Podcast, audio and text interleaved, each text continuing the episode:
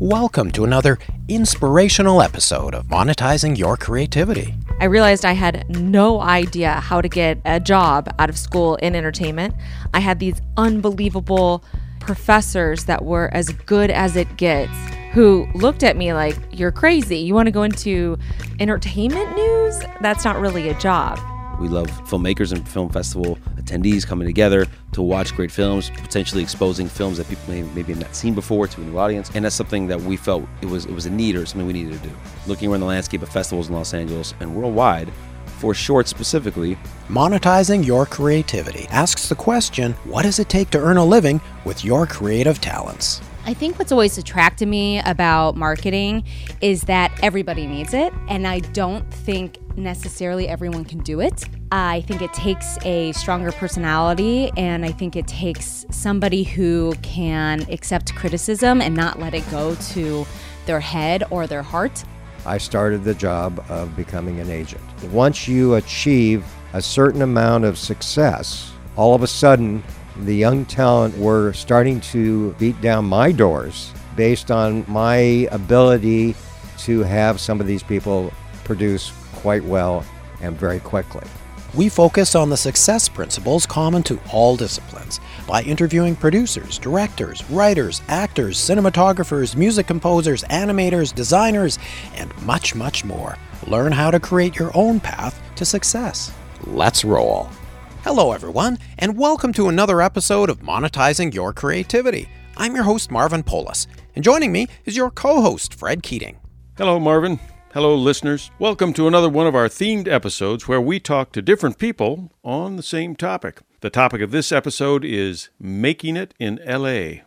That's Los Angeles. Making It in LA. How people get their start in media in a city that is already an oversaturated marketplace full of folks trying to get a foothold in the film and television industries.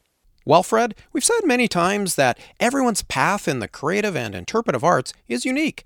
If there was a surefire way to make your way to the top of the heap in LA, surely it would have become common knowledge, and by now everyone would be able to do it. Well, you're right as usual, Marv, but it's it's still interesting to me to hear some of those unique personal stories because often there's an idea or a tip shared that I never would have known about otherwise. And as they say, if the shoe fits, wear it. If something someone shares about their own experience resonates with you, give it a try. What's the worst that can happen? It doesn't work for you. It's always interesting for me to listen to people describe their own careers and the various opportunities that arise because of the decision they've made to see what's out there or to capitalize on the kinds of skills and activities they enjoyed as youngsters. Indeed. And it's always interesting to learn about the various high profile performers and directors we feel we know on a face to face basis. But we've also talked about how many different occupations are related to and supportive of the production process. Many, many ways to get involved. So, the guests you met on your recent trip to Los Angeles weren't performers or directors or cinematographers? No, they were not. They were, however, a former model and TV host that has added skills in digital marketing, style consulting, and blogging to give her multiple streams of revenue, an entertainment consultant who also works as a producer of a digital series and an assistant director on the side, another entrepreneur who developed a great way to stay in front of the filmmakers that he hopes to collaborate with in the future, and a former business executive who became a talent agent. In other words, there are lots of ways to make it in LA. Those are the exact words I'd use. You were very impressed with Cachita Hynes, a multi talented young woman with a variety of business interests in film and television. I was impressed by the planning she put into her initial foray into LA, but I'll let her tell you about it. You have so many different adventures in the entertainment industry. Can you tell us how you first got into this business? Yes. You know, my first job in Los Angeles right out of college was at E Entertainment for the Style Network. I got into a job working on a show called Glow. It was Jennifer Lopez's sister was the host of the show. I happened to look exactly like her, so not only was I the assistant, but I was her stand-in and really got to jump really headfirst into the entertainment industry. But you did have some formal training in journalism, did you not? I went to the University of Missouri Journalism School and received my degree in broadcast journalism. And while I was there, I had the opportunity to work at an NBC affiliate as a reporter and doing some anchoring as well. And that experience really led me to realize how much I enjoyed entertainment and on camera work and not just in front of the camera but behind the camera. When they say it takes a village, it really takes a village to make sure things run properly and smoothly. So, what brought a Midwestern girl like you to the City of Angels? I realized I had no idea how to get a job out of school in entertainment. I had these unbelievable professors that were as good as it gets who looked at me like, You're crazy. You want to go into entertainment news? That's not really a job.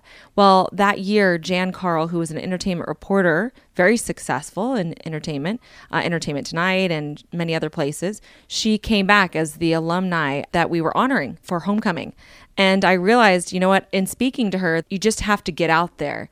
And unlike regular news, where it was you got to go work in every tiny city and work your way up, she was like, go to LA or New York, go to where things are happening. And she was right. So instead of going on a crazy spring break like most of my friends, I packed up my bags, flew out to Los Angeles with a dear friend. And prior to coming out, I made informational meetings with alumni from my school in every part of the entertainment field you can imagine some of these people then became mentors to me. One of the things that I, I realized is the University of Missouri, they are known for what we call the Mizzou Mafia. So as a student, you're kind of told and taught if a student ever reaches out to you in the future, you take care of that person. And so I was very fortunate that the moment I reached out to each and every one of these people, I said, you know, I just kind of reached out via email, phone, whatever it took to get a hold of them. And every single person we reached out to, my friend and I, they responded. So that was one of the one of the head producers of the Tonight Show, a producer at E Entertainment, a producer at local news here in Los Angeles, but the morning show, kind of entertainment show, and also a film director. So we reached out to the best of the best in each field and we're lucky enough to be able to both get jobs out of the experience, but also meet people who gave us amazing guidance. And for years to come after that, we stayed in touch with. Wow, Fred, a couple of things really jump out at me here. First, Cachita didn't just hop off the bus in LA as a wide eyed innocent, hoping that she'd instantly be discovered and become a star. She had already trained and had a track record in local and regional broadcasting, so she wasn't asking any of her potential mentors for a job with paid on the job training, but merely for advice and counsel on how and where she might apply her already sharpened skills. Well, that makes an initial interview or conversation a lot more comfortable for both parties, the mentor and the mentee. And the other thing that you found interesting? I was impressed that the last thing Cachita mentioned to you was that she had stayed in touch with those people who had helped her when she first arrived. That says to me that she appreciated their advice and counsel and maintained those relationships as two way streets, and I imagine her passing on that tradition to other new arrivals she may meet in the future. Well, she does, Marv. She does. If our listeners are interested in more of Cachita's professional activities, you can search the web for Style on the Spot. That's her retro vamp service that helps people display their own unique brand through clothing and accessories. You can also check out Cachita Hynes' profile on LinkedIn and see for yourself the place that she's created for herself. Her name is spelled C A C H I T A, Cachita Hynes, H Y N E S. Did I mention she also provides services to companies on how to capitalize on digital marketing opportunities around the world?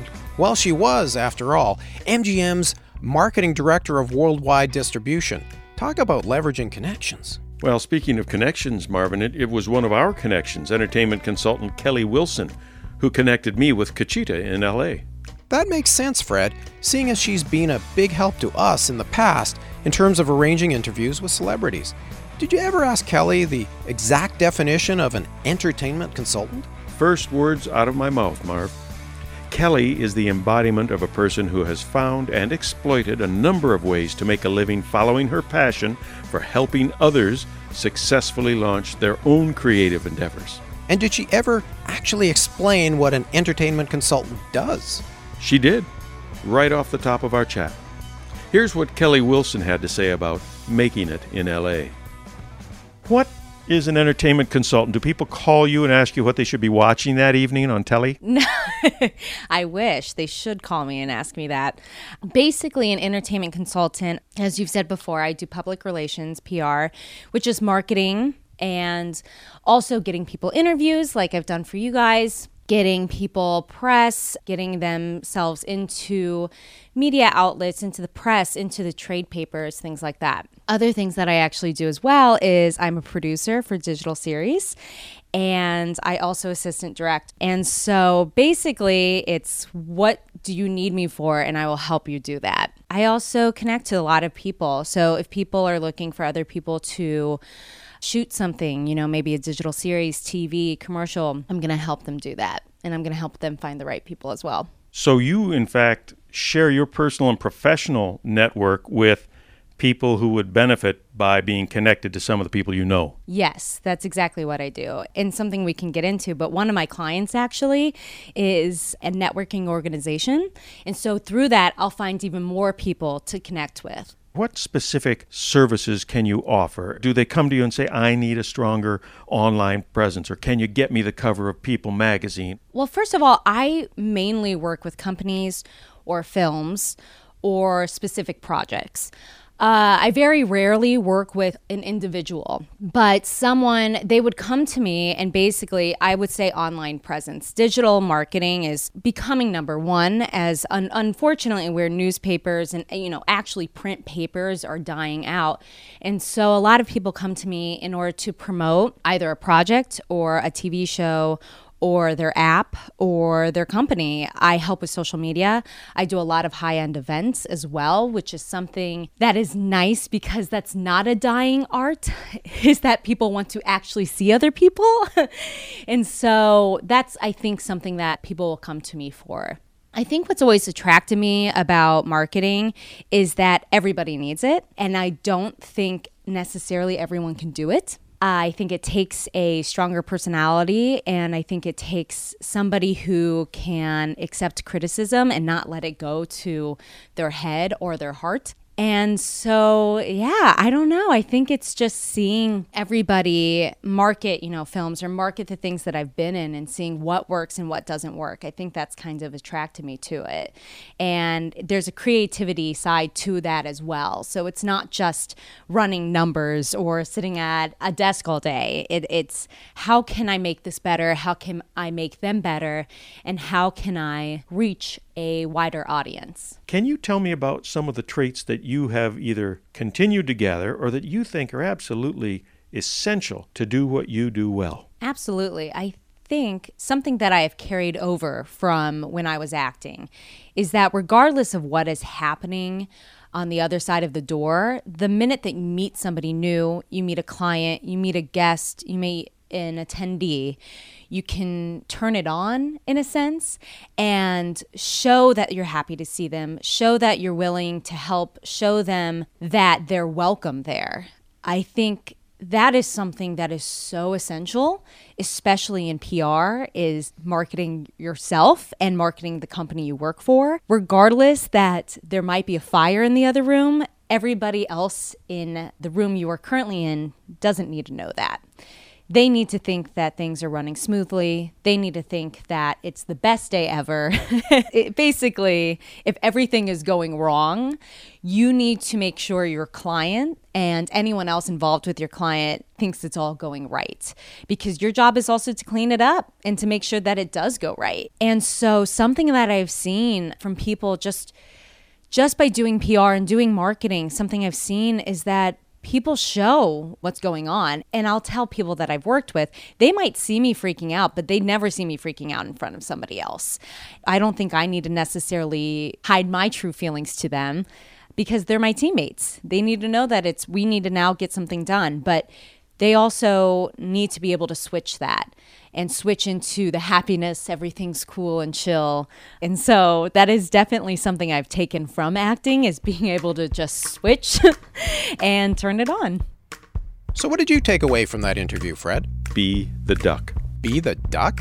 Yeah, you know how you see ducks in a pond, they seem so serene as they glide effortlessly over the surface of the water, barely a ripple behind them. They make sudden, sharp little zigs and zags, silently and precisely.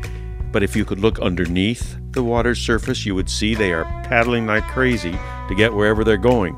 Maybe the lesson there is be proud to demonstrate your skill, but keep hidden the hard work and energy that goes into it. So, in other words, while Kelly is putting on her game face and making everyone she meets feel comfortable at an event, even if things are falling apart behind the scenes, that turn it on energy she's exuding keeps things moving forward? Yep, that's part of the job. Keep on paddling. If you're freaking out, don't let it show. Anxiety is contagious. If you appear as if all is well, that appearance is contagious too.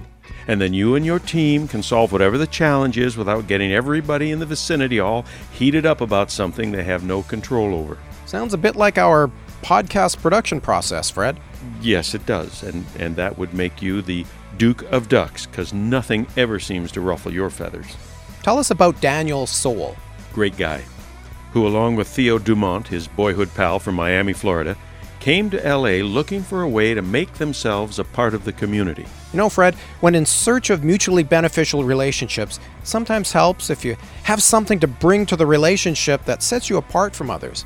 Some value added proposition that makes it worthwhile for your potential new relationship with someone else to keep growing. You're in the ballpark, Marv. Listen to how Daniel Sol and his friend Theo began to attract and enhance some attention from people in the LA film and television industry.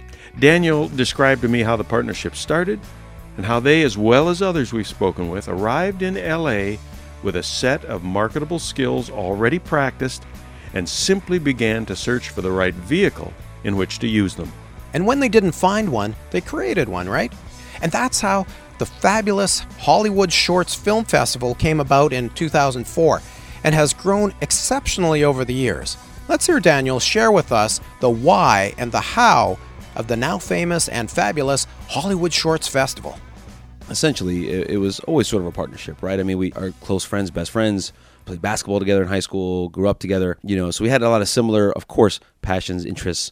You know, we love film, love movies, love the business, wanted to learn that. We love movie makers, actors, all of that stuff. My brother was an actor. Theo loved public relations, wanted to do PR stuff. So we had all these interests in the event space, throwing these parties and events, bringing people together.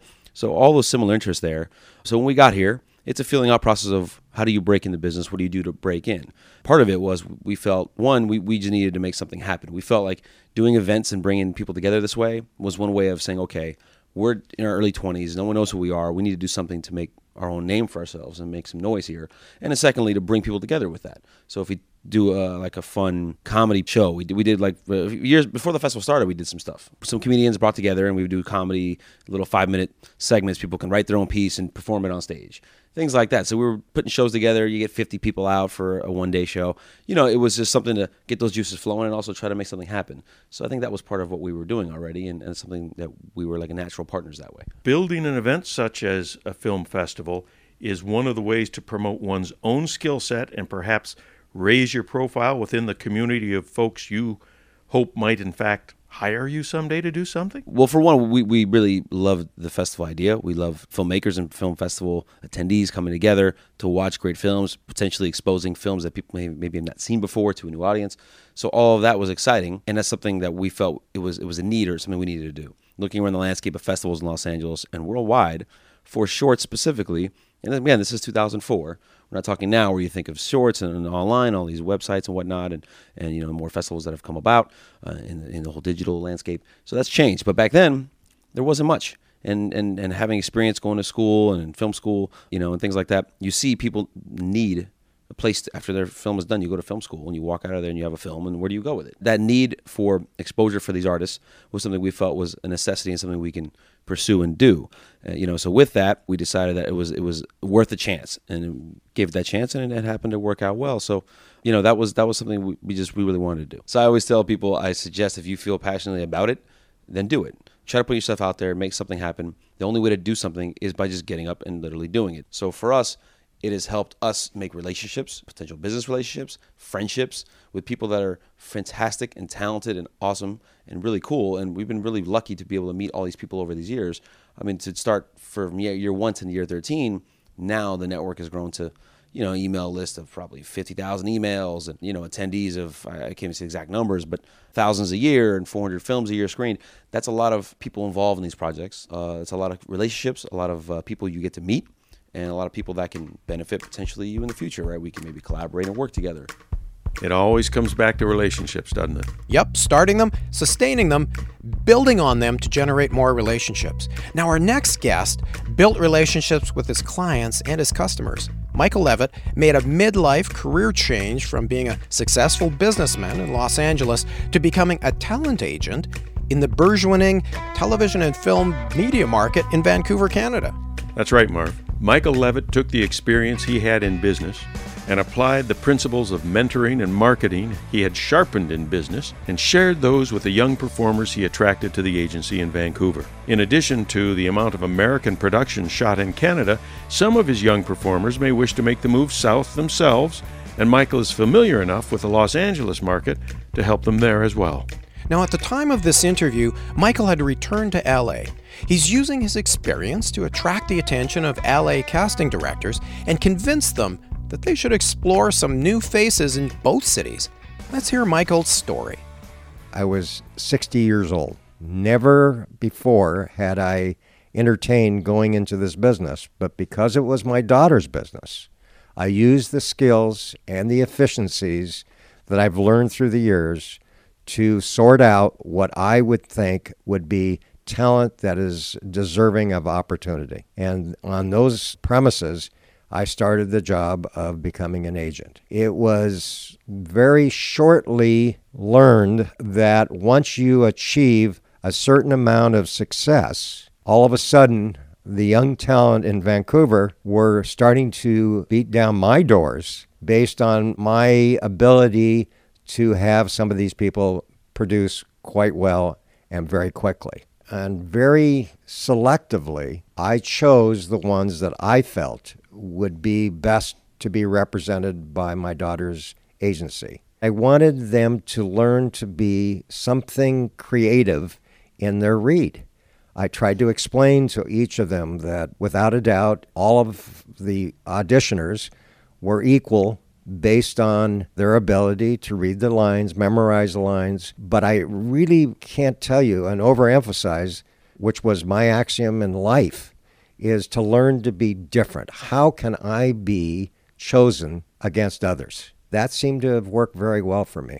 The ability to achieve is a measure of success not only for those around, but more importantly for yourself. I remind young people that they have the ability to convince themselves and others how qualified they are by learning some traits that I think are essential. One is creativity. I've used that before. How can I make this role, this acting performance, be different than the other seven or eight auditioners that are going in for the same opportunity? So, creativity is one. Two is that they need to be so qualified and understanding the ability to communicate. Part of the other process is making yourself be able to communicate well with the reader that you're reading with or the uh, casting director, and more importantly, in this case of auditioning, the camera. How do I make myself look natural? And that to me, being creative and natural, are the two highest ingredients to success for an actor. Well, there you go. Apparently, all you have to do is act naturally according to Buck Owens, Ringo Starr, and Michael Levitt. See, I'm, I'm trying to resonate with all the generations there. Nice try, Fred.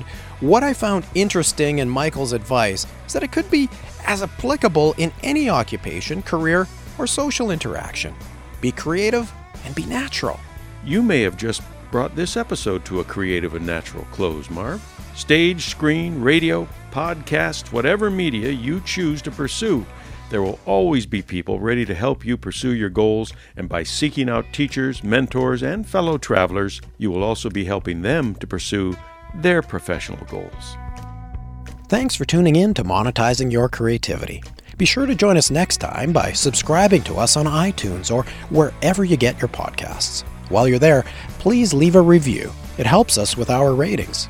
You can also visit monetizingyourcreativity.com for more information about the show. And hey, be sure to tell your friends who want to understand how to monetize their creativity.